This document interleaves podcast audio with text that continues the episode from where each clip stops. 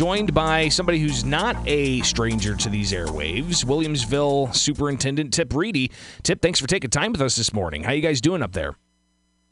We're doing good. Good morning. Thanks for having me on. Absolutely. So, what's the uh, latest with, uh, you know, it's hard to keep track sometimes with the 850 different school districts in Illinois. Uh, what's the latest concerning COVID 19 in Williamsville schools?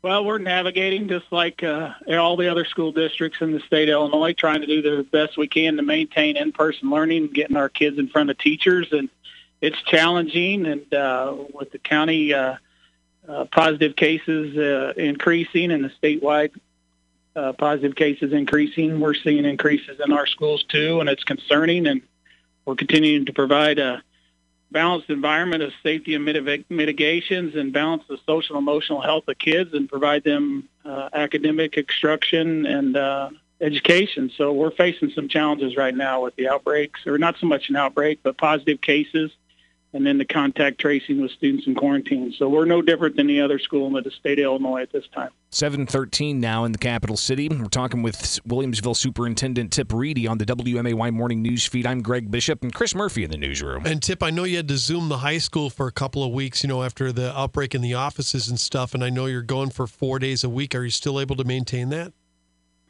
Yeah, we are at this time uh, with the uptick in the numbers in high school. Uh, been in conversation with the health department trying to foreshadow and forecast where our next big uh, increase would be, and we're seeing it now from holiday or uh, the holiday weekend of Halloween, and then the Tuesday election day.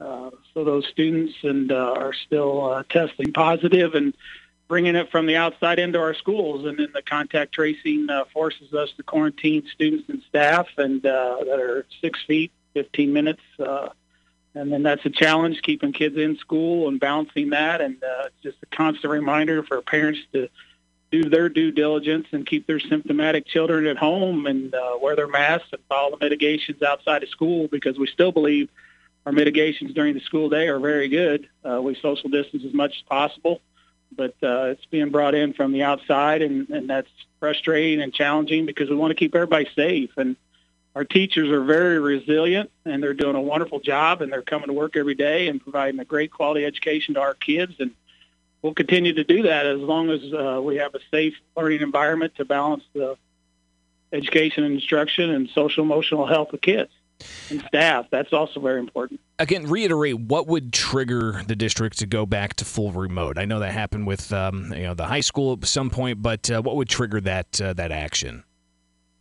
Well, we continue to monitor our local data in regards to staffing and, and uh, teachers in the classroom and the county data in regards to that, and it's a balance. And we need to be able to have the flexibility to make that decision, either to make that decision to continue the four-day in-person that we have, or revert back and pivot to our hybrid that we did before where our students came in person two days a week and three remote and or make the decision to go full remote.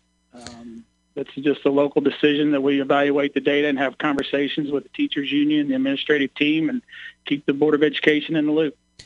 Again, uh, we're talking with Tip Reedy, Williamsville School Superintendent. I want to ask you about basketball, but first, uh, how do how do parents of the district uh, keep up with all of this? How do they, uh, you know, uh, is there just regular communication, regular phone calls, text messages? Uh, how do parents make sense of all of this? Well, we are one of the things we believe in is trust and transparency, and building that bridge from the community to the school is so important to me and us in the district. So we communicate daily in regards to positive cases uh, through our mass communication system, so our parents are aware and they've got a gauge and a pulse, and they're free to contact us and, and ask questions and, and maintain communication with the administration, and the superintendent, and their teachers. But communication goes out daily in regards to where we are standing at in regards to positive cases. Williamsville School Superintendent Tip Reedy.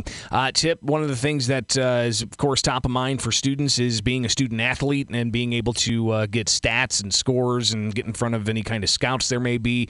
Uh, high school basketball, something that was uh, at first, the governor said that it's not going to happen because it's a higher risk sport. Uh, but then the Illinois High School Association came back and said, no, it's going to be up to local school districts. So, what's Williamsville's plan? Well, it's unfortunate that all school districts have been lumped right in the middle of a vicarious situation between the IDPH, the governor's office, and the IHSA. So superintendents across state Illinois have been having conversations we've all contacted our school attorneys in regards to liability and risk in regards to tort immunity and contacted our insurance companies, but not speaking on behalf of the area superintendents. Um, as Williamsville superintendent, I'm not in a position to make a recommendation to play basketball and willfully and wrongfully defy the governor and the IDPH's orders because basketball is high risk at this time, much like football was. I think there could be a plan. We did ask, uh, superintendents have gathered ourselves to ask for a seat at the table with the IDPH and the governor. And uh, maybe we could have come up with a plan and be creative to create mitigations and a safe way to play. Because politically, school districts are, are vetted once again and polarized between the community and the health department and what's safe for kids in regards to risk and liability. So, can I take away from that that uh, basketball is not going to be happening um, as of right now? At the end of the day, it'll be a board decision, but my recommendation to the Board of Education would be that we would not defy the IDPH and willfully and wrongfully uh, put our kids in this position because basketball is a high risk at this time. If they make a change and move uh, basketball to a lower level, then it'd be something that I would consider to make a recommendation to the board. Again, that's going to be up to the board, though, to make that decision. Yes, it is. Williamsville School Superintendent Tip Reedy, uh, greatly appreciate you taking time with us this morning, and uh, hopefully you can be a, a regular part of Super Tuesday. All right. Hey, I appreciate it.